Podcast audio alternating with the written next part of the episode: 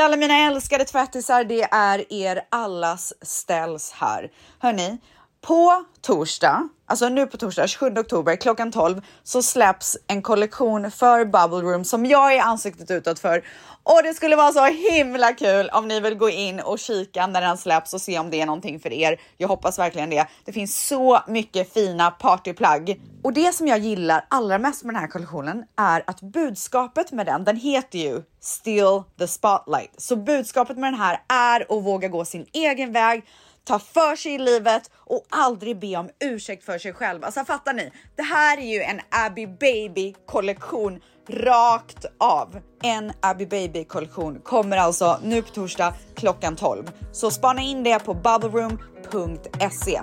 Nu kör vi igång med poddis! Baby, calm down, calm down. Yo, this your body, it puts in my heart for lockdown, for lockdown.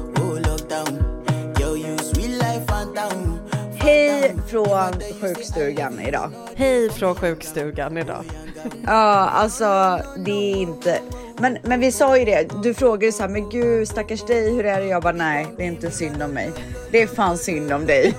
Alltså hur länge har du mått dåligt nu? Nej men alltså det är en riktig kompis som eh, förstår att jag har kämpat på. What's your story?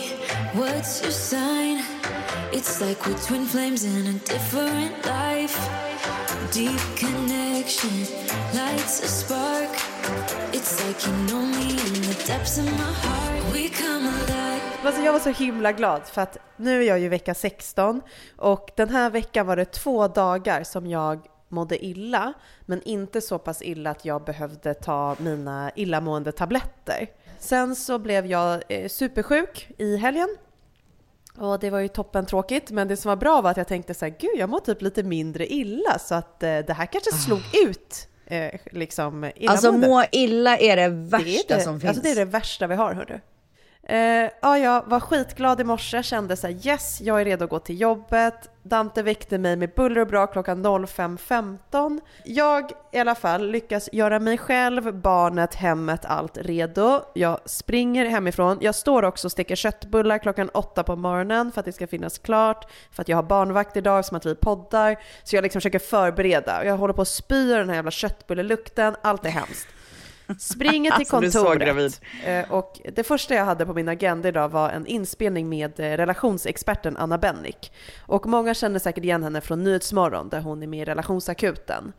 Vilket är så här sjukt kul och för mig känns det så jättestort att hon är en del av oss när hon liksom är så här TV4s Verkligen. relations, liksom. Ja, man vill ju göra sitt bästa jobb. Så Ja. jag har ju piffat mig och läst på och förberett mig. Så ska vi börja inspelningen. Och precis när vi ska börja behandla det här första relationsproblemet, jag bara, det går inte mer. Alltså reser mig upp, springer iväg och tog spyr på toaletten. Åh herregud. Och vårt kontor är en gammal segelskiftesvåning, så att allt hörs eh, i- det här kontoret. Alltså allt. Tappa en liten liksom, grej och det hörs. Så de kan ju inte spela in när jag kräks, för Åh, det låter ju in, herregud, in i inspelningen. Jo, Åh det låter. herregud. Så jag hör hur de går försöker stänga dörrar. Och du vet, kräks man så kräks man. Det går inte att stoppa. Det är så här, Nej det går inte. Ja. Men jag typ så här rapar ganska mycket när jag spyr också. alltså du vet så hö högljutt så man bara Blå! och sen Men kommer en jag- spya. Ja men jag gör typ, alltså det låter ju inte fagert. Och jag hör Nej. hur de så försöker hitta lösningar på hur man inte ska höra mig kräkas i de här avsnitten. Alltså det var så jävla så low point. Men alltså Som du är ju verkligen så här på rätt kontor och rätt plats och rätt podd och allting för att kunna göra det ändå. Ja, så alla bara garvade ju. Men sen så efter det så hade jag en annan poddinspelning, för vi har ju en podd med eh, Baby Journey också, där vi behandlar, oj nu ramlade Oj. du. Eh, där vi behandlar typ olika så här, gravid och bebisämnen. Och eh, det avsnitt jag spelade in idag, det var så här, ganska allvarligt. Det handlade om eh, ja, men, eh, ofrivillig barnlöshet och missfall. Eh, och, det är, och i oktober månad så uppmärksammar man de här eh, frågorna. Så jag ville verkligen göra ett bra jobb och jag hade läst på jättemycket. Men eftersom att jag hade kräkts så mycket så hade jag så mycket sura uppstötningar. Så när jag lyssnar på ljudupptagningen i efterhand så hör man mina sura uppstötningar. Nej fy fan vad äckligt. Var femtonde sekund. Nej fy fan vad vidrigt. vad ska jag göra? Alltså vad ska jag göra? Jag kan inte jobba. Vad, Men vadå, hur jobb. låter en sur uppstötning? Det är liksom, det är så här bubbla till typ och sen, Nej Äh, fy fan, alltså jag spyr. och så liksom sväljer jag hela tiden för att jag försöker hantera det här. Och Ah. hon säger så mycket bra och viktiga saker och jag känner bara att jag måste, jag, jag måste ut ur podden. Alltså jag ska inte ens vara med. Hon får den här podden själv. Liksom. Men alltså när ska du börja må bättre? Ja, men eh, jag hade planerat tills jag åker till Marbella nästa vecka. Vad tror du om det? Ja. Nej men jag tycker typ idag. Det känns lite väl långdraget. Alltså jag måste ändå vara ärlig och säga att den här dagen den är redan förstörd ställs. Nej gud, men nu kommer den bli så mycket bättre för nu är jag här. It's my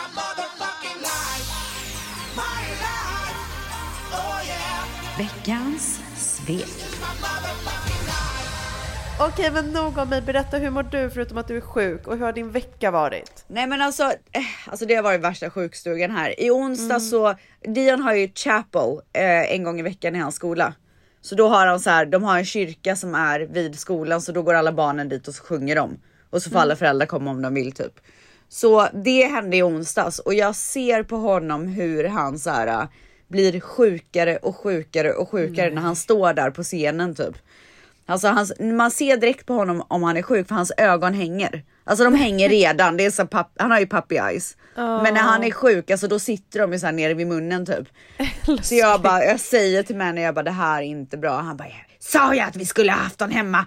För Manny tyckte att vi skulle haft det och jag tyckte inte det. För att så här, jag håller ju på att fucking avdramatisera den här jävla lämningen. Och det jag går fattar, åt du helvete. ju. Ja, Ja, nej, men det gör att det också. Ja. Varje dag som han är borta från skolan gör ju att det här bara blir förlängning och förlängning Mm. och förlängning. Ja. Så jag tvingar ju honom till skolan fast jag kände så här. Han kanske inte är helt hundra men jag tror att det är lugnt. Mm. Eh, så att han står ju där uppe och bara så här blir sjukare och sjukare och jag bara okej det här är inte bra.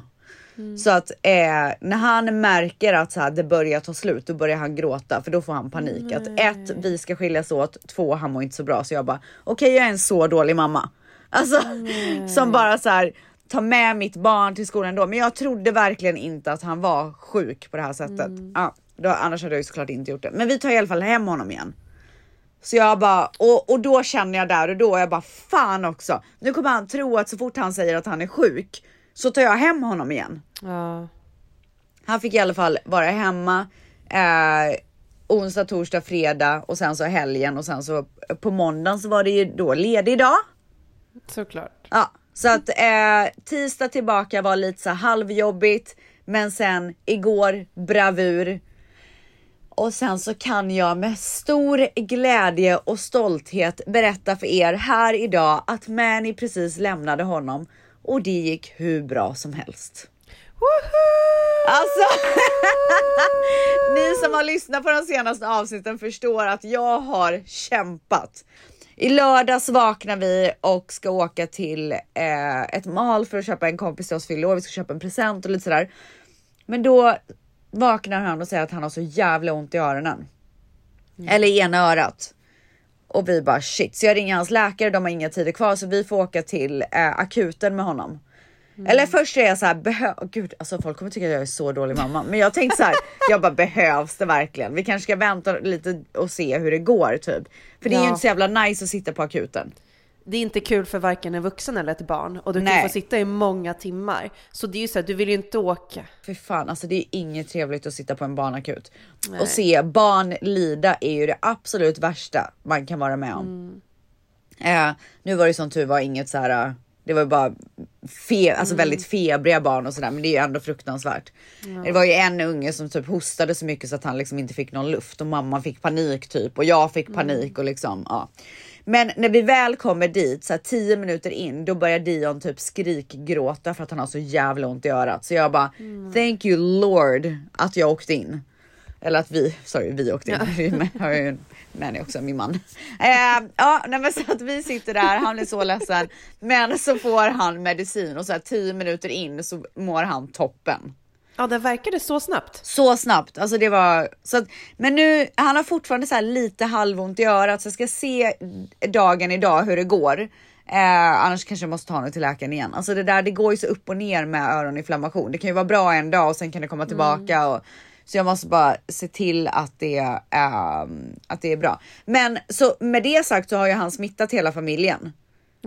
Så att jag har ju så här varit förkyld i en vecka typ. Det enda så här roliga som jag har gjort, det var att jag åkte till Farmers Market i söndags och köpte så mycket otroliga grönsaker. Alltså, Men det, Ja, så- är det någonting man ska göra när man är sjuk så är det väl att boosta kroppen med massa goda grönsaker. ja, och så köpte jag så fina blommor och det var bara toppen. Mm, Damon brukar göra jättenyttiga smoothies till mig när jag är sjuk. Och för fan, jag Då häller han liksom i... Gör du? Alltså det är det Och jag värsta jag det. vet. Va? Hur fan kan du hata grejen. smoothies? Nej men vad är, varför Är du vill man ha så här störd, tjockt eller? i munnen? Då kan man väl sitta och äta med en sked? Ja, du ska bara ha smoothie bowl med lite toppings på. Det Nej, jag du gillar inte det heller. Nej men va? Okej, för det första, älskar smoothie bowls. Det är det trevligaste vi har. Det är kallt, Alltså det är så, gott vet du vad jag tycker det är töntigt? Nej men snälla. Nej men alltså jag tycker det är så är töntigt. du Vad är så cool. smoothie bowl? Ät lite Nej, yoghurt det är så med frukt då. Så här, låtsas Nej, att det... det- är något så här fancy typ. Men det är ju nyttigare. Du kan ju få in massa nyttiga saker. Men det kan Alltså, du väl få i vad som helst? Nej men jag älskar när Damon gör smoothies till mig. Han kör ner liksom allt som är nyttigt, bara mixar sönder allt och så vet jag att dricker jag det här glaset får jag i mig så jävla mycket bra näring. Ja. Men med minimal med effort. Än att sitta och tugga grönkål, Nej men det är ju spenat, inte minimal avokado. effort, det är så jobbigt. Men Nej, jag vill dock slå... Nej men det är så jobbigt, alltså det tar sån tid. Nej, men vad är det för fel på din? Nej men vet du jag gillar inte att dricka överhuvudtaget. Men jag kan säga så här. Jo, gröna juicer, alltså så här äh, nyttiga juicer, det kan jag dricka. Men jag Mm. tycker det är för tjockt. Jag förstår att du har problem med konsistensen, men jag eh, Du kan bara kan du gilla sluta den. säga att det är tjockt typ. Alltså det beror ju på hur du mixar kanske smoothien, men jag tycker om att det är krämigt. Ja, inte jag. Så sluta prata om din fucking smoothie. Okej. Motherfucking Veckans svek. Det enda ljuspunkten i min vecka, det var att min lillebror har ju tvillingar och Åh, de just det! Mm, och det var ju deras dop i helgen. Och eh, jag har ju äran då att få vara fadder till en av tvillingarna, Nikolas. Eh, Så jag var ju liksom med på dopet och det var väldigt så här fint och rörande och det var väldigt eh, stort för mig att få den förfrågan om att bli det till honom. Så jag är väldigt glad att Åh, Timmy och Sofia liksom frågade mig. Jag har inga gudbarn eller jag är liksom inte fadder till något barn. Så det var så här jätte, alltså jag blev verkligen jätteglad. Jag förstår Eh, det. Så det var så mysigt och typ ärofyllt. Ja. Så det var så här helt Grät klart du? höjdpunkten. Nej men alltså jag var ju en del av liksom vi skulle ju gå fram där och så, så Dante tyckte inte riktigt om att jag sprang iväg, då ville han typ också vara med. Så på dopet så står jag och håller Dante Du, jag såg ena... det. Jag bara, vad är det Mm. frågan om? Men förstår du hur stark jag är eller? Alltså jag står och håller honom i ena armen, liksom i famnen. Gravid, klackskor och sen så står jag och håller i bibeln för jag ska, vi ska sjunga någon jävla psalm i andra jävla... handen. Hörre du du! Ta inte sådana svorord i Guds tunga. Och jag var tvungen att hålla den till både mig och Timmy, för Timmy var upptagen med att hålla i Nikolas med båda händerna så att liksom Nikolas skulle sitta bra och fint. Så jag stod där och liksom darrade, så jag hade inte riktigt tid att eh, bli Gråta. ledsen. För jag var mer upptagen med att tänka så här, hur ska jag vara så bra som möjligt och inte göra bort mig på det här dopet? Men då är du alltså redo för att bli tvåbarnsmamma när du är så stark. Ja, jag tror fan det är så. Ja, jag tror också det. Mm. Men du, när ska du avslöja könet då? Eh, nästa vecka. Jag har en liten grej till dig faktiskt, tänkte jag. Va? Vad tror du om det då? Ja. Vad menar du? En liten Det gissningslek typ eller? Nej, du får se nästa vecka. Men gud! Så jävla cliffis alltså, jag är så excited. Aha. Okej, Ja, så okej. nästa vecka Ja, blir jättekul, härligt. då ska vi prata om det.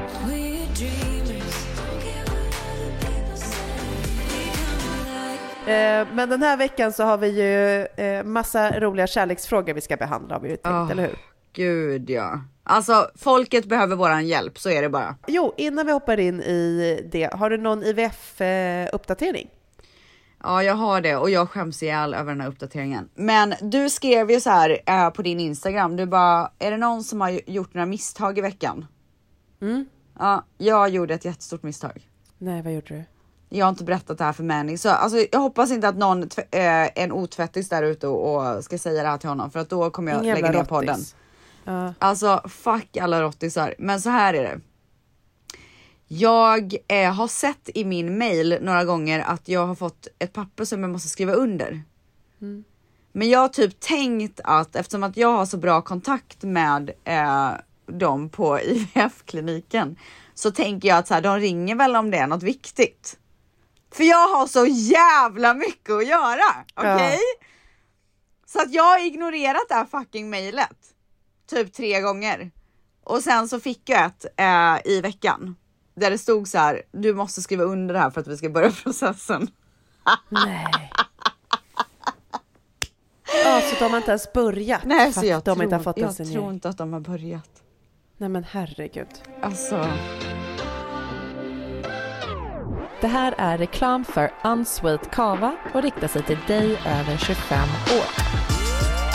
Okej tvättisar, visste ni att jag har tagit fram min alldeles egna kava? Det är så kul att få prata om mitt egna bubbel Unsweet Kava som jag har tillsammans med Malin Eklund och Lisa Ågerman som också bor i LA, precis som Ställs. Och jag är så stolt över den. Unsweet är gjord helt utan tillsatt socker, den är ekologisk och den är vegan. Och sen så har den precis den fruktigheten, men är ändå väldigt torr, som jag tycker att ett bubbel ska vara. Och ni kan klicka hem Unsweet på Systembolaget. Det är alltid fraktfritt till ditt närmsta systembolag. Så sök på Unsweet på Systembolagets hemsida och så hittar du oss. Puss puss!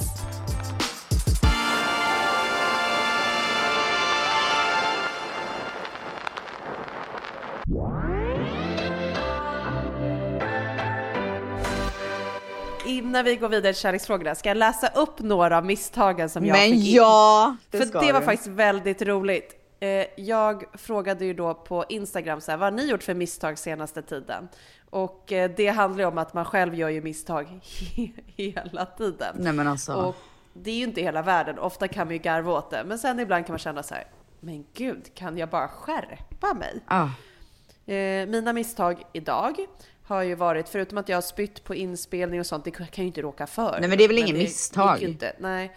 Men eh, i morse så satte jag på Dante för lite kläder, så när han går till förskolan så säger han Mamma jag är kall. Jag bara, Nej. gud. Åh, gud, vilken alltså, ångest. Nej, alltså jag fick sån ångest. Jag bara, men gud älskling är du säker? Så här, Förlåt. Och då sa han, imorgon måste jag ha en varmare jacka. Nej, men alltså, gud! Då fick, jag, men då fick jag så dåligt samvete. Ja, men Nej, alltså, men jag jag bara, fattar det. Gud, det här är inte schysst. Så då fick jag Alltså- säga till fröknarna så här, har ni någonting ni kan Nej, sätta gud. på honom?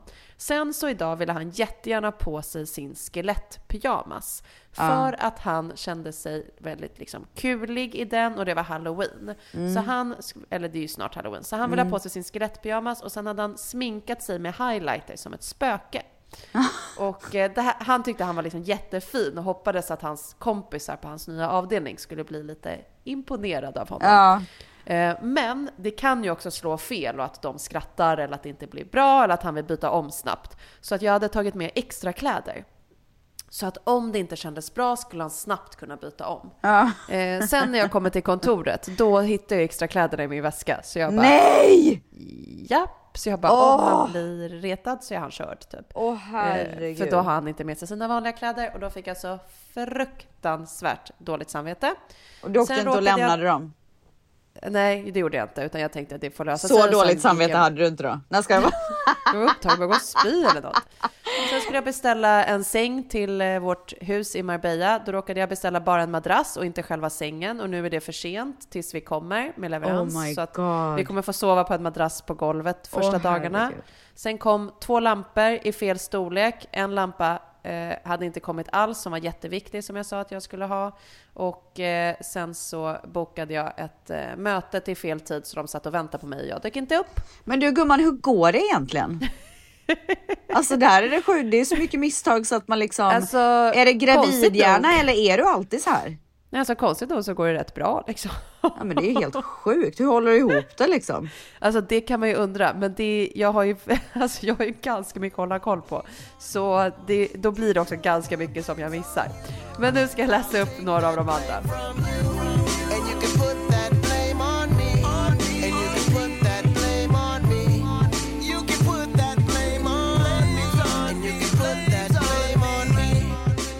Första skrev ju vår kompis Sanne, hon hade det bästa. Hon skrev, vet inte vad jag gjort rätt helt ärligt. Ha, ha, ha.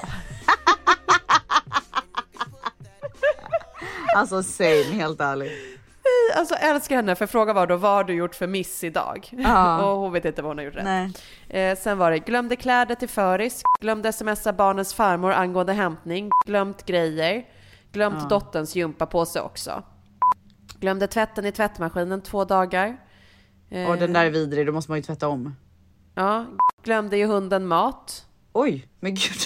det, var, li- det var lite illa. Glömde fleecetröja under skaljackan på båda barnen i morse. Det är minus Oh ett där God. vi bor. Oh my god. Glömde ta med mig nycklarna vid tillträdet till en lägenhet jag har sålt. Har ingen lunch hemma till två barn fast vi är hemma alla tre i sjukdom. Somnade även i soffan till Nyhetsmorgon med två vakna barn. Oh my god. Glömde grejer till förskolan. Beställde fel kläder till alla i företaget till ett event vi skulle ha. Den är ändå illa. Oh my god. Alltså man känner sig ju lite mindre dålig när man får höra alla andras misstag. Så det är skönt. Precis. Alltså det är ju det som är det roliga. För vissa skrev ju typ så här, äh, misstag är en del av livet. Eller typ så här, men varför fokusera på misstag typ? Så jag bara, Och nej, jag har en till bekännelse. Nej, vadå? Vet du vad jag gjorde igår? Vad gjorde du? Jag glömde ge Dion hans eh, penicillin på morgonen. Så jag sa ingenting till Manny hela dagen. Sen när Dion kom hem så smög jag honom in till vårat pantry och gav honom medicinen och låtsades som ingenting. Alltså, Manny hade blivit så sur. avslöjar det här. Alltså för att man måste få ha hemligheter för varandra. Vet du, Ja, alltså, man måste- nej, men alltså, det går inte annars. Gjorde du det här? Jag bara, ja. Och så går jag iväg på toaletten och gör det på en gång typ. Alltså jag bara, ska bara gå. Men Manny är så jävla ordentlig, han skulle aldrig glömma någonting. Jag är ju den så här klumpiga och glömska. Ja, men jag är också den i vår relation. Alltså jag är klumpig, glömmer saker, gör mycket mer misstag. Och Damon håller typ koll på allt, vilket också är så här provocerande personlighet. Ja men jag blir så jävla sur ibland. Och det värsta är, jag är, jag är ju det löser sig personligheten. Alltså jag vet att saker och ting löser sig, stressar inte. Men han, alltså igår till exempel så började vårt brandlarm, eh, inte brandlarm, eh, jo brandlarm pipa. Alltså inte så här det brinner utan så här di. Och sen så gick det lite tid och sen igen di. Så man vet att det är dags att byta batterier. Men det finns, man kan trycka på en knapp. Så jag tog en kvast och tryckte på en knapp så får man lite mer tid på sig. Ja, Innan den så här påminner igen typ. Så jag gjorde det och sen så tänker jag, men jag köper batterier sen när jag har gjort allting som jag ska göra. Medans jag gör det och jag höll på att spela in podd. Då, eh, för jag ringer med och jag bara, vad ska jag göra? Hur gör man? Så han bara, tryck på knappen. Så medans vi pratar, då har han beställt hem batterier. nej men alltså jag orkar inte. Nej men så är han. Men jag är så här, men jag gör det sen. Men jag gör ju det. Det är bara att jag Alltså liksom. jag gör det, men det kan ta ganska lång tid. Men jag tycker också så här, äh, det är väl inte hela världen. Alltså så det är Ah. det, hela grejen med misstag, det är att så här, jag tycker att man får göra det, att det inte är hela världen, för man gör det ju hela tiden. Ja. Det är en del av livet, att glömma bort saker och inte ha koll. Eh, men jag tycker det är väldigt provocerande med de som gör väldigt lite misstag, typ som Manny och Damon då. Eller som bara har koll eller får De kan dra åt helvete om jag ska vara ärlig. Nej jag skojar, det kan de absolut inte. För några veckor sedan kom jag in på kontoret och alla bara Gud, vi har inget internet, så här, det är något fel med internet, kan du ringa kom hem? För allt på företaget står ju på mig. Ja. Så jag bara, ja ah, men gud, det här är ju skandal, jag ska ringa och skälla på dem. Nej, men då var det bara jag som inte hade betalat räkning, så ingen kunde liksom jobba. Men vad gör de då? Kan de sätta på det direkt då eller? Ja, då var jag så här, snälla om jag betalar nu och skickar att jag har betalt, kan ni snälla, snälla, snälla sätta på det? Och då gick det på på några timmar typ. Ja okej, några timmar, gud. Ett poddtips från Podplay. I fallen jag aldrig glömmer djupdyker Hasse Aro i arbetet bakom några av Sveriges mest uppseendeväckande brottsutredningar. Går vi in med hemlig telefonavlyssning och, och då upplever vi att vi får en total förändring av hans beteende. Vad är det som händer nu? Vem är det som läcker? Och så säger han att jag är kriminell, jag har varit kriminell i hela mitt liv men att mörda ett barn, där går min gräns. Nya säsongen av Fallen jag aldrig glömmer på Podplay. Otroliga misstag, tack för det. Nu känner jag mig som en queen. Nej, Jag ska vara. Vi ska ju gå igenom kärleksproblem. Ja, Och äntligen, för vi har ju lovat det här i några veckor. Jag är så jäkla peppad för att vi har tänkt att vi ska prata om kärlek och jag älskar ju det och våra tvättisar har ju verkligen så skrivit att man kan inte ha in mer kärleksfrågor i podden, det är sjukt kul. Men så har vi så mycket annat att prata om hela tiden, men idag bestämde vi att Ja, vi no bestämde. matter what, Mm. Dr. Löv Det här känns verkligen på. som, ja, ja, ja, de är på. Har du satt på dig din? Ja, då. Ja, hur ser din ut förresten? Eh, Den är jättestor och färgglad och Oj. så har en massa mönster och så på sig. Nej men gud, en clownhatt typ. Ja, typ. Alltså man ska bli glad när man ser den. Hur är Ah? Okej, nej jag är seriös. Jag har en svart. Men gud, Cool vad typ. tråkig. Nej, den är cool. Alltså jag är snygg typ. Tror det eller ej. kort Nej, jag för att man ska vara cool. Nej, jag är kul så att man känner sig, gud vilken kulig person. Åh nej, okej, ja, ja, men det är väl toppen Mm. att du kan ta den rollen då. Okej, alltså det här känns för övrigt verkligen som din grej. Men Kärleksproblem. det är ju det, det är därför jag kan ha på mig en rolig hatt. Ja, det är Känner mig sant ändå för du bara, nog. ja. ja, du är så självsäker i din roll som så här clown typ. Exakt. Okej, here we fucking go.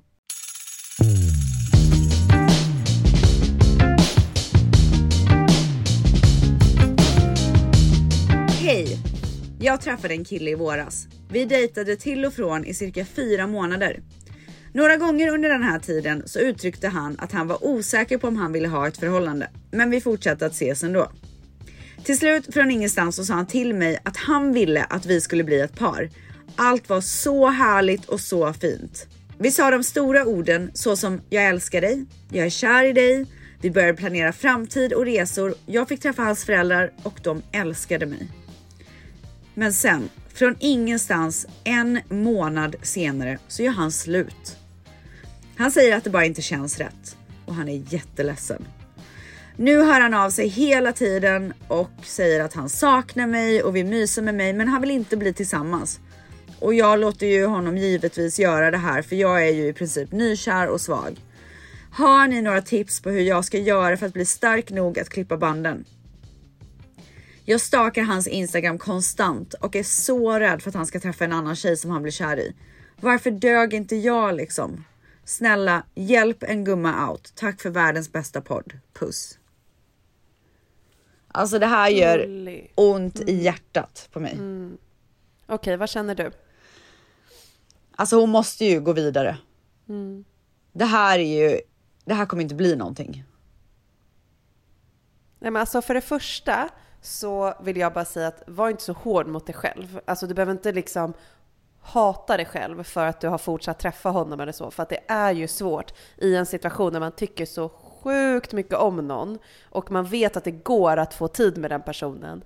Men man vet också att det inte är det bästa. Så att var inte hård mot dig själv för att du har fortsatt träffa honom. Liksom. Nej, alltså jag har, jag har varit i en sån här situation också och gjort exakt som hon gör. Alltså Ja, jag du har det. förstår till 100% att man fortsätter för man blir ju så man vill ju bara vara nära liksom så att man är ju glad för den lilla tiden man får, precis som du säger. Så att alltså, jag tror att det är så många tjejer som känner igen sig i det här. Killar också för Ja, den och delen. också att man kanske hoppas i början på att den personen kanske ändrar sig. Mm. Att så här, om vi fortsätter umgås så kanske den personen kan ändra sig. Men jag tror att de flesta kan vara överens om att eh, det slutar ju med att man blir sårad förr eller senare. Liksom. Ja, och det är väl bättre med förr än senare tänker jag. ja faktiskt. Okej, så nu undrar hon vad ska hon göra för att bli stark nog att klippa banden?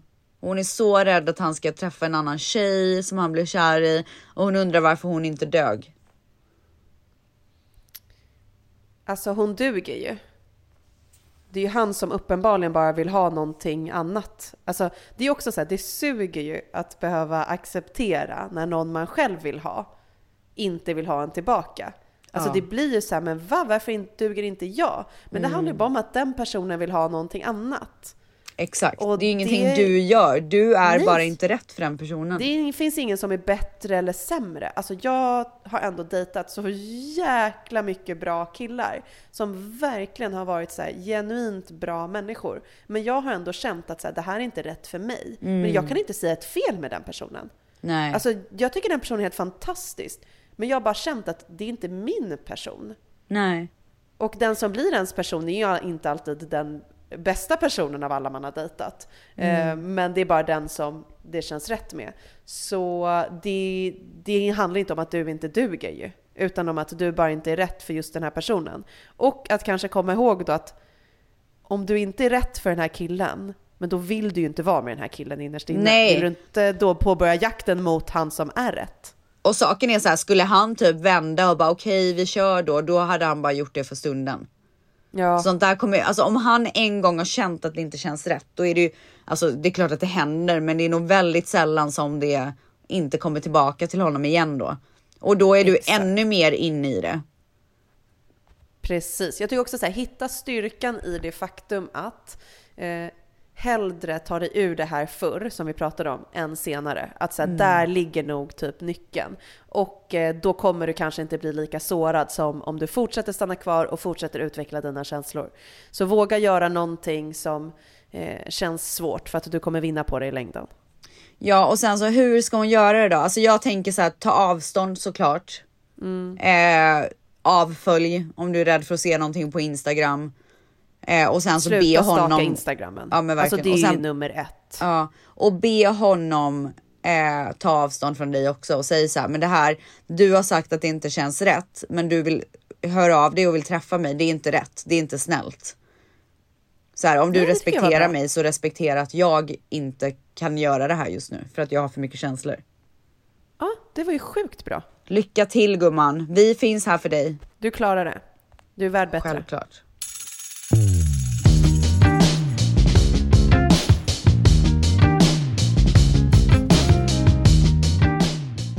bästa ni! Till våren åker jag på en utbytestermin till andra sidan jordklotet, Australien.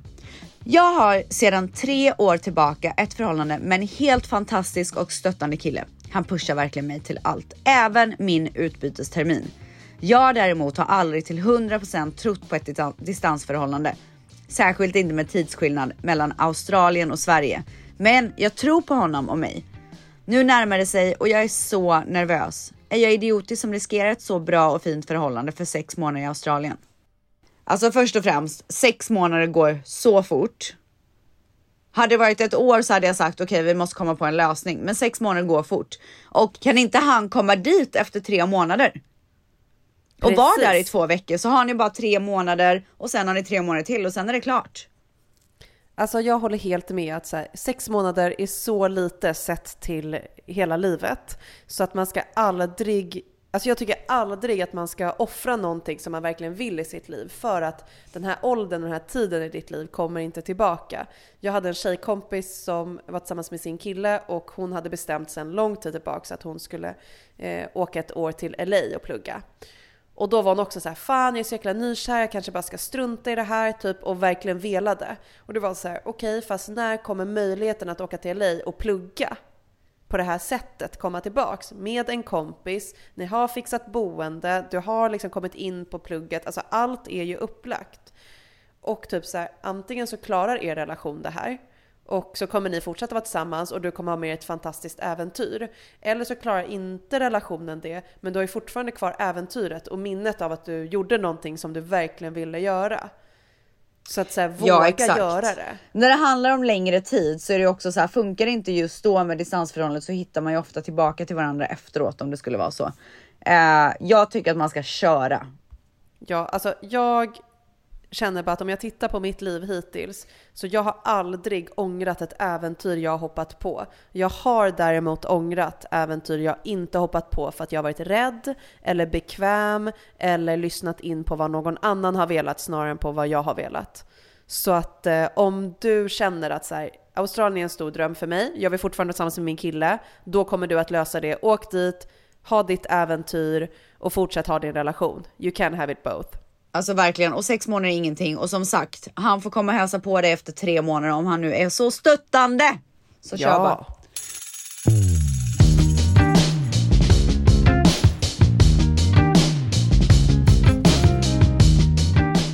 Hello, jag har ett kärleksproblem. Min sambo och jag har varit tillsammans i snart sex år. Vi har byggt upp en stark lojal grund och jag har litat på honom till 100%. Tills i somras. Han var utomlands med sina singelkompisar och när han kom hem därifrån så såg jag en video på när han håller om en annan tjej bakifrån. Det var som att en kniv sattes rakt i hjärtat på mig. Hans förklaring är att det endast var ett skämt mot hans kompis då det var kompisens ragg för kvällen. Skämtet var då att han skulle ha tagit tjejen. Hur ska jag kunna lita på detta? Vi hade det så jävla bra innan detta och hade börjat planera frieri och barn och jag älskar honom mest av allt. Nu vet jag inte. Känner att jag fortfarande älskar honom och vill bygga en framtid med honom. Men hur ska jag komma över det här? Hur ska jag komma över sveket? Finns det perfekta förhållandet utan problem eller måste man räkna med sånt här? Ja, Klurig. Det som jag är väldigt med- skeptisk. Alltså det som är klurigt med sådana här saker, det är ju att man oftast inte har någonting annat än ord mot ord att gå på. Så att i sådana här situationer så handlar det ju slutet om en eh, fråga om tillit. Och det betyder inte, tillit betyder inte att det rätta är att ha tillit. För ibland kan det rätta vara att inte ha tillit. Ehm, Men jag tror ju att vi kvinnor har en väldigt stark kvinnlig intuition. Och att om vi väljer att på riktigt lyssna inåt till den, så tror jag att vi vet. Så att om du verkligen liksom blickar inåt och känner in så här, allt det du känner om din kille och vet vad han är för typ av person. Tror du att det här faktiskt bara var ett oskyldigt skämt? Och visar han att så här, nej men gud det var verkligen ingenting, jag är så ledsen. Eller känner du att det här är någonting som är en efterkonstruktion för att han gjorde någonting som inte var okej? Alltså jag kan säga så här då om jag ska vara lite lite mer konkret än så här lyssna inåt. Okej. Så- Okej, så. Eh, allting beror ju på vad han är för person. Precis. Självklart. Alltså, jag kan tänka på någon killkompis som är så jävla kramig och liksom håller på sådär på alla. Och sen kan jag tänka på Manny. Där han absolut aldrig skulle gå och krama eller hålla om en tjej bakifrån. Alltså det är så out of character för honom. så jag hade vetat att det var något fuffens. Eh, men sen det som jag tycker så gör att hela den här grejen faller. Det är hans förklaring. För om man är en sån person som är kramig på det där sättet, då behöver man inte förklara på det här usla sättet. Att det var en kompis ragg och skämtet var att han skulle ha tagit tjejen. Alltså nej. Jag tycker också att skämtet får att låta väldigt barnsligt. Och Hade väldigt suspekt. förklaringen varit så här, ja men gud, det var ju Jonas ragg och jag bara stod och höll om henne som en rolig grej. Okej, whatever. Ja, ja. Men eh, det, det låter ganska, ja, men hela upplägget låter rätt barnsligt. Och det gör också att jag får lite så här, men jag vet inte. Ja. Eh, Är det och här sen någonting så... någon, någon som är desperat har hittat på? Exakt. Och det, det låter ju verkligen som. Eh, men, men vad vet vi? Eh, men så här. Nu, ni säger, du säger att ni hade det så jävla bra innan det här och bla bla. Det här kanske är en grej som kan vara en engångsförteelse, vad det än är som har hänt. Eh, det är ju helt upp till dig vad du tycker. Men om du väljer att gå vidare så måste du bara så här, okej, jag väljer att gå vidare. Jag måste bara lita på att det här är bra. För att så här, gå vidare och vara bitter, det kommer aldrig bli bra. Det var faktiskt sjukt bra poäng. Att så här, väljer man att nej men jag vill lita på honom och jag vill släppa det här, då måste man också släppa det. För att man Men jag tycker, förlåt att jag. Mm. avbryter dig, men det här måste jag bara säga. Killar ska fucking inte tro att vi är, inte vet. Förstår du? Nej, Så att om vet. hon väljer att gå vidare, då ska hon ta honom, sätta sig ner med honom och, veta, och säga till honom att jag vet att Mm. du hittade på det där. Jag väljer enbart för den här gången att gå vidare och stryka Mm. ett streck över det här. Men tro inte att om du beter dig så här en gång till eller gör någonting bakom min rygg igen, att det, att det här inte kommer bli en grej. Ja men precis, tro inte att du lyckades lura mig nu. Och att Alltså, det var det att jag exakt, gick på det. precis. Utan jag förstod vad det var som hände. Men jag har valt att se förbi det för att jag tror på oss och vill ge oss en chans. Exakt. Men händer det igen, fuck you. Alltså, jag, alltså det här med magkänsla tycker jag är så intressant för att jag hade en situation med en tidigare pojkvän när jag kommer in på en bar och en tjej sitter i hans knä. Och eh, det har ju, hade kunnat sitta tjejer i hans knän tidigare för att ja, men, man, vi var unga och väldigt så här, kramiga allihopa och eh, ja, men jag tyckte inte att det var en så stor grej. Men när jag såg den här tjejen sitta i hans knä, då blev jag helt galen alltså. Det är bara så här, Ja, du kände det.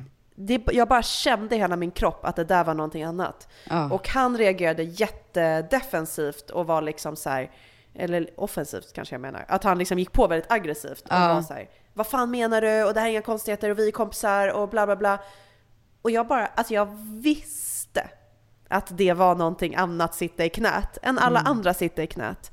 Och mycket riktigt, när vi eh, gjorde slut så eh, låg ju han med henne typ helgen efter och det kom Ja, då fram han hade till bara mig. väntat den här jäveln. Nej men jag bara visste. Hon Ja. hade väntat, han hade väntat. Ja. Alltså jag bara såg henne sitta i hans knä och visste att det inte var en, en oskyldig sak.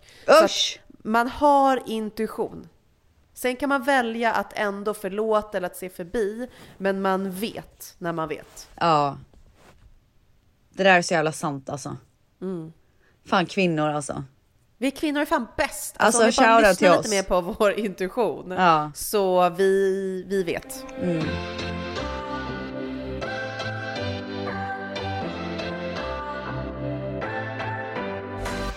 All right.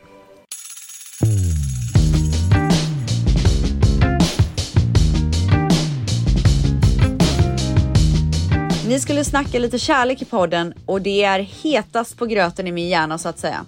Jag har varit singel i två år och letat efter kärleken, kanske lite ivrigt. Men jag är ju så kär i kärleken och saknar förhållande tjejen i mig.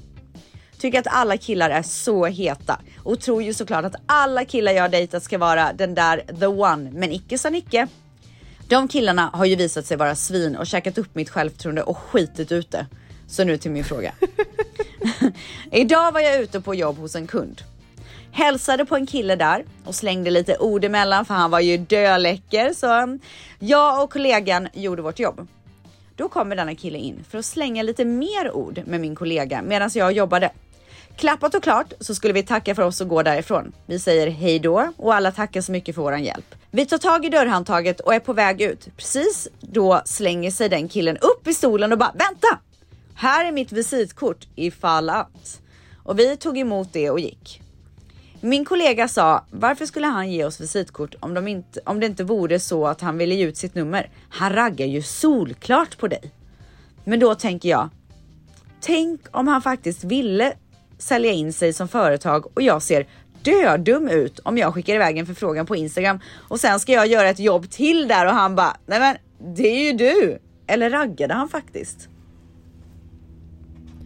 Gumsan, var inte så rädd. Dra iväg DMet på Instagram på en gång. Om du tycker att han var intressant, fucking go for it. Alltså jag håller helt med. Istället för att sitta och vara rädd. Det värsta som kan hända det är att du skickar iväg en eh, förfrågan om att följa honom och att han inte accepterar den. Eller att du skriver och raggar upp honom på DM och att han inte svarar eller är avvik, liksom undvikande. Okej. Ja, ja, nästa här hade jag skäms lite då. Ja, så här hade jag gjort. Jag hade skickat iväg vänförfrågan. Jag kan inte se att han bara no, men gör han det så whatever. Nej. Nej, och sen så accepterar han det så skulle jag skicka iväg, iväg ett meddelande och bara hej, så kul att se sist. Hoppas att ni blev nöjda med jobbet. Och sen så är det upp till honom om han vill fortsätta den diskussionen. Vill. Säger han bara tack, tack, du vet så här, då kanske det inte är något. Men skriver han tack, det var så kul att du kom. Exakt, wink wink. Då kan du skriva vad hände i helgen? Ja. Och sen kanske Ja, ni möts upp alltså- ute. Överlag så tänker jag så här, jag, jag själv är inte världens modigaste, så det är lätt för mig nu, nio år in i en relation, att sitta och säga att andra ska vara modiga. För jag kan inte svära på att jag själv skulle vara det om jag blev singel, eller på att jag alltid har varit det. Men de gångerna jag har varit modig, så har jag i alla fall känt mig typ så här fett boostad av att jag Ja. vågade. Snarare än när jag går och så här fegar ur och ser någon kille fem gånger sen på avstånd och tänker att åh, han var ju söt, men han vågade man ju aldrig ta chansen med. Jaha, hur tråkigt är det då? Nej, och alltså vad kan hända? Helt ärligt. Ingenting. Att han är inte svarar. Åh, nästa Gud. gång. Ja. Who the fuck cares? Du har ju Våga. bara tackat för ett jobb liksom. Precis. Ja, in på DM dirr. Och sen så avslutar hon medlet med puss mina bästa, mina älskade bästisar. Åh, älskar Alltså dig. tvättis. Alltså love you Riktigt bästis. tvättis.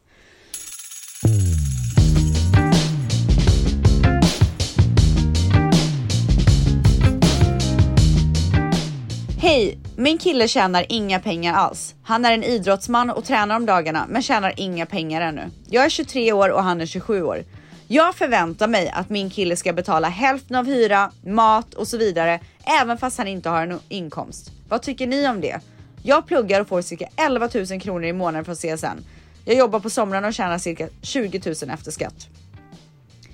Är det rättvist att han ska betala hälften då han inte har några pengar? Är det jag som ska betala mer kring mat och hyra? Tacksam för era synpunkter. Alltså det är en sjukt svår eh, fråga och jag tycker att det handlar om lite olika grejer. För det första så här, kan inte han ha ett extrajobb om du har ett extrajobb? Eh, han verkar ju satsa på sin idrott, men om idrotten ännu inte ger någon typ av intäkt så är det lite så här, "Ha, hur ska du försörja dig? Ja, man alltså han kan ju inte bara lägga det på henne. Nej, det är ju inte så här, då får du ju hitta ett extrajobb. Så att jag tycker att det är den första grejen. Att så här, men han får ju kanske också hitta någonting som gör att han kan bidra. Sen så sa hon hur gamla de var, 23 och 27. Nej, 23 och han är, 20, alltså han är 27 år. Fucking get a job, det är det enda jag Ja, säger. för då är man ändå så pass vuxna. Jag kan förstå om man är här, nyligen har tagit studenten, men det jag tänker är att i den åldern så kanske man också planerar för ett helt liv tillsammans och då är det så här, självklart måste, måste båda hjälpa till. Sen kanske man behöver växeldra ibland i relationen, att den ena ibland betalar mer och den andra mindre. Förutsatt att man känner sig bekväma med det. Men jag tycker inte det är konstigt att be om att köra ett 50-50 för vad Men alltså snälla hon får att han- 11 000 kronor i månaden. Vad ska Mm. det räcka till? Nej men det kommer inte, alltså det går ju inte runt. Så jag förstår inte heller hur han hade tänkt alltså kunna leva Nej, jag tycker he, he needs to get a job. Sorry to say. Alltså han tränar om dagarna, men kvällarna då? Han får väl satsa lite på sin karriär också. Om han vill ha den där karriären, då får han väl jobba så att han kan ha det. Exakt.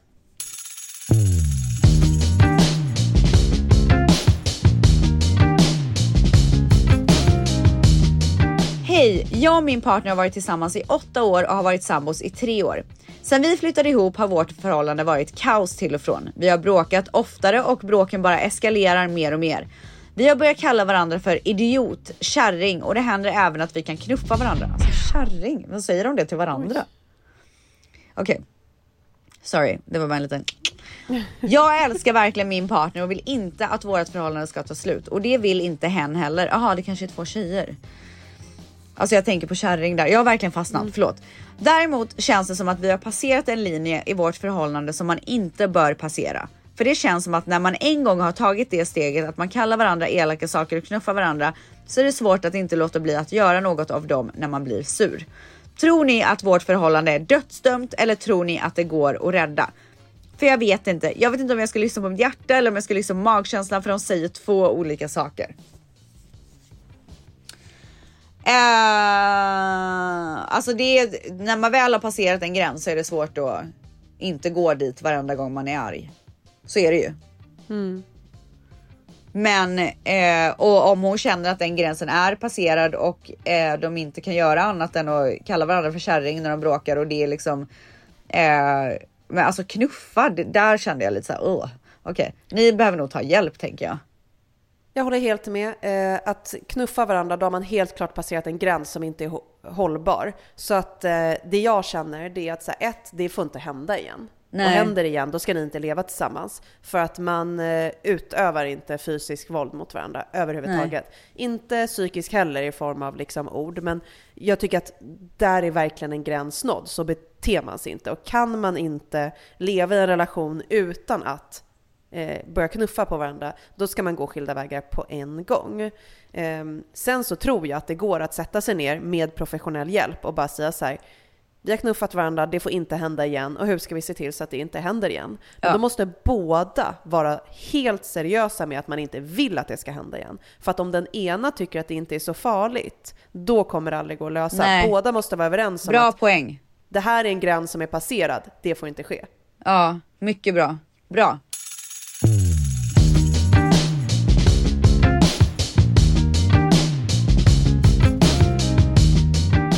Vill bara först tacka för världens bästa podd. Älskar er och era energier. Jag har varit tillsammans med min kille i sju år och vill inget hellre än att bli gammal med honom. I somras så sa han att han känner att något saknas i vår relation, men han vet inte vad. Okej, nu kommer det värsta. Han säger att jag ska bete mig som vanligt så får han se om han kan komma på vad det är.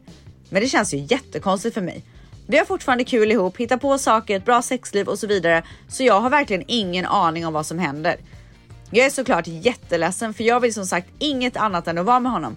Jag är 30 år, han något år äldre, vi har inga barn men det vill vi båda ha. Vad ska jag göra? Jag tänker att, att om han kommer fram till att han inte vill vara med mig behöver han göra det relativt snart för jag behöver ha tid. Ett, komma över honom. Två, försöka träffa någon annan och känna att det ska vara bra och så vidare. För att sen tre, bilda familj med den nya. Jag har ingen aning om hur lång tid det kan ta och jag har ju tyvärr inte all tid i världen att skaffa barn om jag ens kan det. Men samtidigt så vill jag ju inte att han ska stressa fram något för jag vill ju inget annat än att vara med honom. Mitt hjärta går sönder och att leva i den här osäkerheten tar väldigt mycket på mig. Please help a tvättis out. Ja, alltså ska du eller jag börja för att jag är så jävla förbannad. Nej men vad i helvete?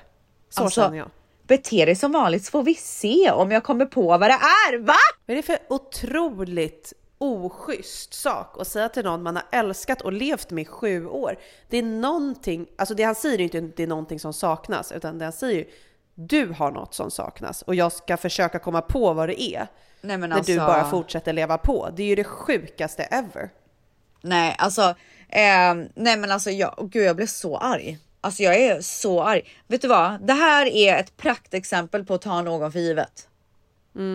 Och jag förstår att du som har skrivit det här inte vill stressa fram någonting eller liksom göra någonting som kan göra att han kanske tar det här beslutet att ni ska gå skilda vägar. Men you need to get the fuck out of there. Inte, inte lämna honom, men du behöver ge honom space så att han inte, nej så att han vet hur det är att vara utan dig. Om han tycker att det är bättre att vara utan dig, då är det ju, då är det ju dödsdömt. Men om han kan känna att han kan sakna dig lite grann och kanske inte veta 100% vart han har dig så kommer det bära eller brista. Då kan ju det liksom hjälpa. Men jag tror inte på att vara där i det. Ge honom precis allting som du alltid, all din kärlek och allting som du har. Ge honom det hela tiden och så ska han bara sitta där och bara mm, nej, kanske nej, jag tror inte eller eller vill jag ha henne? Nja, alltså ge honom inte den möjligheten. Get the jag fuck out of there. Ja, rakt och tydligt. Och framförallt så här, förklara det här för honom. Att så här, du, du sa det här, det var inte schysst. Jag eh, tänker inte acceptera det. Och det känns inte bra för mig. Och du har satt mig i en situation där jag går runt och mår dåligt. Det är du som har gjort så här mot mig och det känns inte schysst och bra. Så jag behöver att du antingen säger till mig vad du inte är nöjd med i vår relation så att vi kan förändra Nej, men hon har ju frågat honom det och då säger han att hon ska vara som vanligt så han ska fundera ut men vad då det är. ju säga, då får hon ju säga, jag tänker inte gå med på det. Antingen får du säga till mig vad det är, eller så går vi, eh, så får vi ta en paus från varandra. För att jag tänker inte gå med på att bara leva på som vanligt och vänta på att du ska figure things out. För det känns inte bra för mig och det är inte snällt. Alltså jag tycker hon ska eh, ge honom, jag tycker hon bara ska ta avstånd. Jag tycker inte hon ska ge honom så mycket mer chanser till att figure things out. Hon har redan gjort det och han säger fortfarande att så här, eh, jag vet inte vad det är, okej? Då Nej, kan du figure that out var- by yourself. Ja, men har, har man levt med varandra i sju år, jag tänker att innerst inne kanske han egentligen vet vad det är. Han kanske bara inte eh, kommunicerar säga det. Så att om hon säger så här, det här funkar inte för mig. Jag tänker inte, hittills har jag accepterat Ja, att han sant. går runt och funderar. Men om hon säger så här, jag accepterar inte det här. Ja, okej. Antingen så drar jag nu, Ja. eller så säger du till mig vad det är. Så kanske säger han någonting då som han inte har vågat kommunicera för han inte har behövt. Ja. För att kravet inte har varit tillräckligt så stort. ja, exakt. Och Säg det eller så drar jag. Bara, ja, precis. Säg Ja, det bra. eller så drar jag. Bra.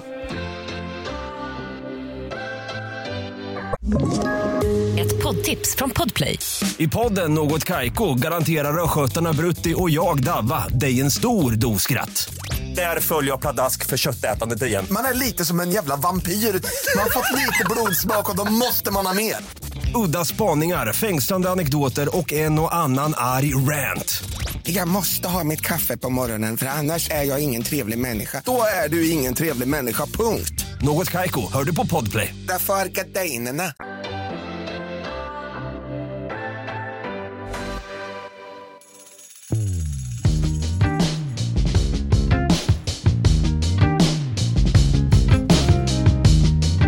Jag bor i min fästmansstad och närhet till hans familj. Saknaden hem till vänner, familj, inte nödvändigtvis, inte nödvändigtvis till staden är stor, men han vill verkligen inte flytta härifrån. Inte i nuläget i alla fall. Vi älskar varandra så enormt och har superfint förhållande med respekt, kärlek och vill ha barn ihop. Och familjerna går jättebra ihop. Jag har länge velat mellan att göra slut eller stanna för kärleken. Nu har jag bestämt mig för det sistnämnda, tror jag. Men hjärnspökena tar över ibland. Hur känner ni? Speciellt du ställs med distansen. Och hur har du hanterat det? Känner att jag kommer sakna möjligheten att mina barn växer upp nära min familj, vänner så otroligt mycket. Basala saker som att hämta från förskolan etc. Jag hade också velat ge den möjligheten till min familj som gör allt för varandra. För nu känns det som att jag sviker dem som har flyttat timmar bort. Det går absolut att ses över en dag, men livet tar över och det känns ofta som ett projekt. Jag har börjat få fler och fler vänner i stan, så det är kul såklart. Är väldigt social och har lätt för att få vänner, men har väldigt mycket hjärnspöken. Tillägg att jag även gått i KBT. Hur tänker ni angående familj vs kärlek? Det ena är ju trygghet och finns alltid där medan det andra är ju skapande av egen familj och förhoppningsvis livslång kärlek. Jag känner mig feg. Eh, det låter som att ni bor ganska nära, vilket är ganska stor skillnad från mig och hur jag har det. Eh, Manis föräldrar bor ju i Kanada och hans släkt och min familj och släkt bor ju i eh, Sverige. Så att vi har inte nära till någon. Eh, däremot så har vi vänner som har blivit familj som alltid är med oss vid alla högtider, alltså alla så här födelsedagar, eh, söndagsmiddagar, alltså ni vet, det, man blir ju, man får ju familj vänner som man väljer dessutom, så det är ganska härligt. Sen så kan jag också känna att varenda gång som det är en högtid, till exempel vid jul och våran familj kommer hit. Alltså det blir ju så mycket mer intensiv gemenskap. Alltså man, man träffas och man umgås på ett helt annat sätt än vad man kanske hade gjort om man hade bott nära varandra. För man vet att så här, nu har vi två veckor och det är de här veckorna, sen ses vi inte på ett tag. Så att det blir ju på ett helt annat sätt, vilket jag kanske kan uppskatta mer för att när jag bodde i Stockholm och min familj bodde i Göteborg, vi träffades inte mer än det. Men när vi träffades så var det så här, men vi ses några dagar bara för att vi kan ses igen. Så att det här eh, har ju blivit bättre på ett sätt. Sen kan jag ju absolut sakna att så här, eh, jag kan ringa mamma och kan du ta Dion för jag behöver göra det här eller liksom Mannys föräldrar eller vad det nu kan vara att de bara kan steppa in eller hämta från förskolan som de säger liksom att det blir en mer så här, naturlig um, umgänges, vad säger man? Att man Ja, eh, umgås. Ja. Ja. Eh, och jag, tyck, jag kan också bli så här ledsen för Dions skull att han inte har nära till sina mor och farföräldrar. Men som sagt, det blir ju mer speciellt när man ses och sen finns det ju Facetime och Skype och allt det här och det gör ju att det känns som att man är med varandra hela tiden. De missar ju inte en stund liksom. Eh, och Dion har ju även på sin iPad att han kan ringa. Alltså jag har gjort så här äh, mormor och så är det typ ett hjärta och hans farmor så är det typ en pussmun. Så han ring, sitter ju och ringer till dem Ja. hela tiden på sin iPad för han vet hur han kan ringa och de ringer till honom. Så man hittar sina sätt. Och det är självklart hade jag velat att alla bor i samma stad, men det går inte. Och jag har egen familj nu med, med min man och mitt barn så att man, man måste bara göra ett val liksom. Och jag tycker att hon har gjort rätt som har valt kärleken, för det är ju hennes nya liv. Och sen så får man se till att man ses och verkligen umgås och spendera tid med varandra när man kan göra det. Och att det blir mer speciellt då. Gud, nu, nu blir det världens längsta svar, men jag brann för det här. Jag tycker det här var jättefint och eh, jag håller med att det låter ju på henne som att den här mannen faktiskt är personen hon vill leva med och bygga ett liv med. Ja. Och eh, då tycker jag att man ska tänka på den nya familjen man bygger tillsammans. Men också att eh, distance har ingenting med kärlek att göra. Alltså jag har ju min farmor och farfar som bor i Italien och min farmor och farfar, speciellt min farmor har ju varit som min soulmate hela mitt liv och jag sörjde i flera år när hon flyttade från, de flyttade från Stockholm när jag var 9-10 typ. Det tog många år för mig att vänja mig, men vi fick ju någonting annat när vi började bo på andra ställen och det var ju att det blev mer kvalitativt när vi väl umgicks. Och sen underlättar ju dagens teknik som fasiken. Så att så här, ja men jag skickade en video och berättade vad det var för kön på bebisen till min farmor. Och då skickade min farmor en eh, video när hon bara grät och liksom så Åh. svarade på det här.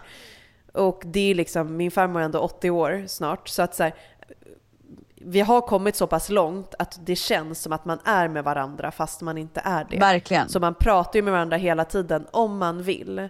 Så jag Och sen tycker är det väl också att satsa.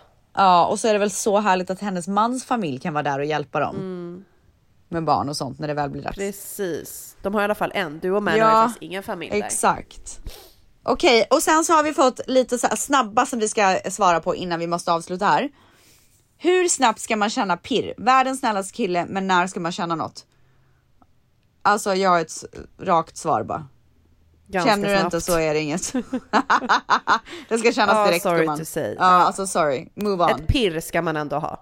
Ja. Hur har man sex när man har hund? Är för sjukt om den krafsar eller tittar på. Alltså jag kan säga så här, det här är inte den enda frågan om det här. Va? Ja, det är så många som har så här hundproblem med deras partner. Att de börjar träffa någon som har hund, att hunden typ så här är lite för eh, nära när det är dags Alltså för jag sex. har ju ingen hund och har inte dejtat någon som har hund, så jag har ingenting att komma med på det här. Nej men alltså jag tänker att man kan väl bara göra det mysigt för hunden i ett annat rum typ under tiden. Kan vi bara stänga in hunden någonstans? Ja, faktiskt. För hur, alltså de ska väl inte ha, alltså jag tänker att det kanske inte är så här sexmaraton utan det är väl bara ett litet ligg och sen, ja, ja. exakt. Okej den här. Min man använder händerna överdrivet mycket när han ska tala med någon. Clownvarning, hjälp! alltså va? Oh my god! Dör, det här Och är man, det alltså, de roligaste gifta, jag har hört. Har det här varit ett långt problem? Nej, men hur länge är det liksom din man? Hur mycket stör du på det? Jag undrar också typ, är du gravid? För då stör man sig ju som fan Ja. på små grejer. Ja, alltså typ amning. eh, alltså jag hade bara så här, lär dig leva med det. För Alltså att verkligen. det är så här, att han pratar mycket med händerna. Alltså så här, okej, men hur jobbigt kan det vara? Han är ju uppenbarligen passionerad. Eller så får du väl göra en rolig grej och reta honom med kärlek. Ja exakt, det kanske Alltså också att funkar. liksom- Så han kanske kan tona ner lite. Att så här, någon gång när du berättar något så använder du överdrivet stora handrörelser och bara gud förlåt, jag trodde att jag var du som berättade en historia. Alltså jag hade ju retat sönder men jag hade Ja. inte gjort det för att jag hade stört mig utan det är ju sån jag är bara. Nej, jag tycker ändå så här, jag och Damon kan reta varandra jättemycket för Ja. typiska personlighetsdrag Ja. vi har, men det är ju med kärlek liksom. Ja. Men gud. Det här var det Alltså, roligaste jag hört. Nej, men alltså, kom- Min kille sökte på sitt ex TikTok. Jag känner mig otillräcklig. Varför tänker han på sitt ex? Alltså men det är inte gumman. så konstigt att vara nyfiken på det. Nej, alltså jag kollade på en serie igår som hette Hem till jul som är en norsk serie som finns på Netflix. Och där pratar de om exakt det här, för då var det tjejen hade sökt på sitt ex och så hade killen kommit på henne. Hon bara, vem fan söker inte på sitt ex? Alla Exakt. gör det. Och jag håller med, man är väl nyfiken på vad de gör, så här, hur har det gått egentligen typ? Nej, men ingenting farligt med det. Alltså jag tycker inte heller det. Eh, man är bara nyfiken. Ja, ja, ja. Nej, inga konstigheter. Omvandla KK relation till förhållande. Ja, jag gjorde ju det med Damon, så att eh, obviously så då, funkar det gumman? ju. Eh, jag tror att det var han som gjorde det faktiskt, så jag har nog inget bra svar på den eh, frågan. Men hur gjorde han då? Nej, men att han eh, efter ett tag bara frågade att kan vi inte hitta på någonting utanför det här? Alltså typ såhär, kan vi inte göra någonting Gud liksom vad riktigt? Typ. mysigt! Och då var jag såhär, jag bara va? Okej, han bara, men du kanske vill typ komma och käka nästa gång? Alltså du vet lite såhär, Ja. gör någonting mer än bara Men vadå, det. hur länge liksom. hade ni setts då? Ja men kanske några veckor eller någon månad och sen så började vi typ ses, alltså umgås mer hemma men fortfarande inte mer än att det var en hemmagrej liksom.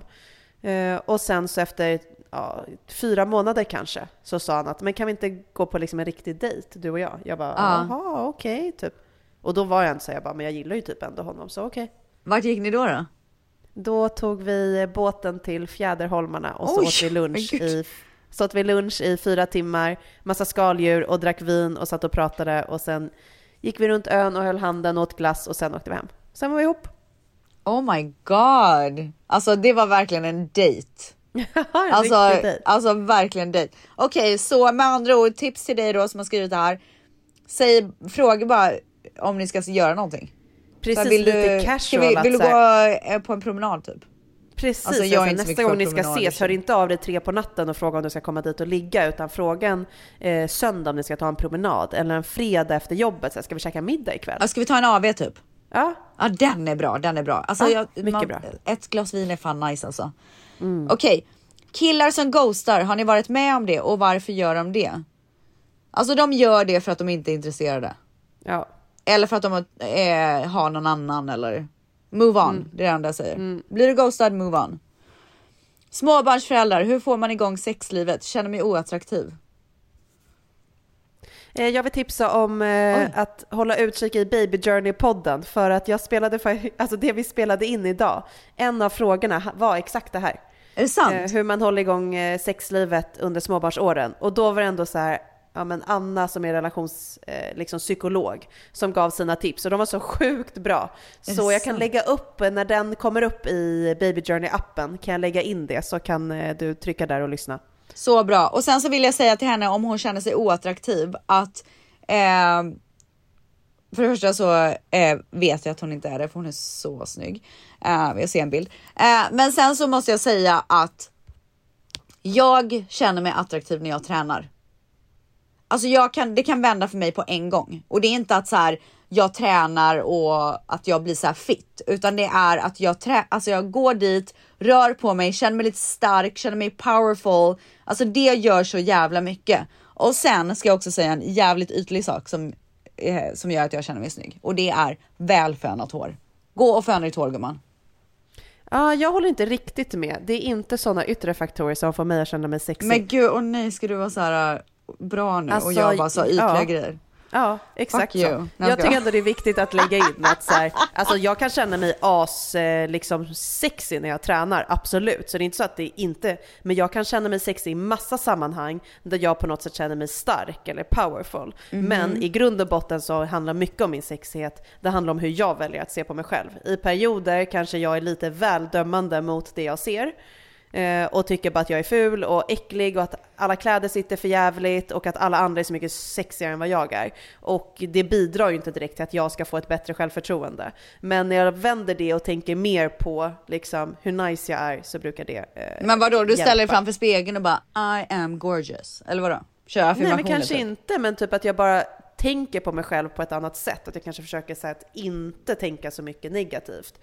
Utan Men är inte här, det "Ja, så lätt sagt typ?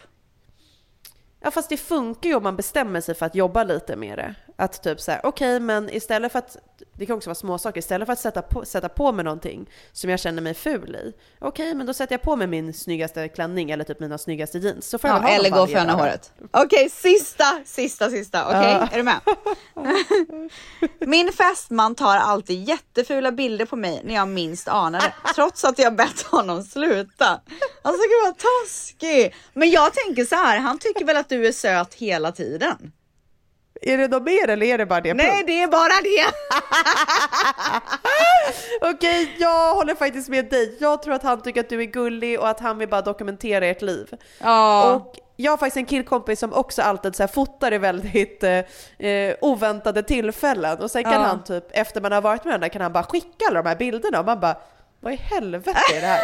Men då inser man att typ så här, gud vad mysigt, han vill bara så här, typ minnas härliga stunder som man har tillsammans. Och jag tror att han har fotat sin fru när hon är jätteful jättemånga gånger. Och jag tror inte att han fotar henne för att hon är ful, utan för att det finns någonting mysigt i det som han vill bevara. Men sen kan ni ju ha lite så här att du måste typ approve om han ska lägga upp det någonstans. så Ja, att du inte, man får ja. inte lägga upp utan Nej. ett approval.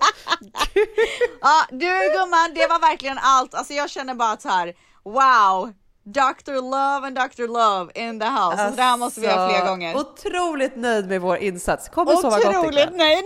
Hoppas att ni känner att ni fick lite hjälp där. Alla bara, det var sämsta Alltså avsnittet. verkligen. Vi är jättenöjda. Okej, puss men alla puss på er. Vi hörs snart. Love you! Love you! Tack alla mina älsklingar för att ni lyssnar på oss vecka efter vecka, måndagar och fredagar. Och som ni vet så har ju vi podd både på måndagar och fredagar. Måndagar kör jag ju här med Mickis och det blir så jäkla mysigt. På fredagar så festar vi till det med musen och ibland lite gäster, så glöm inte det.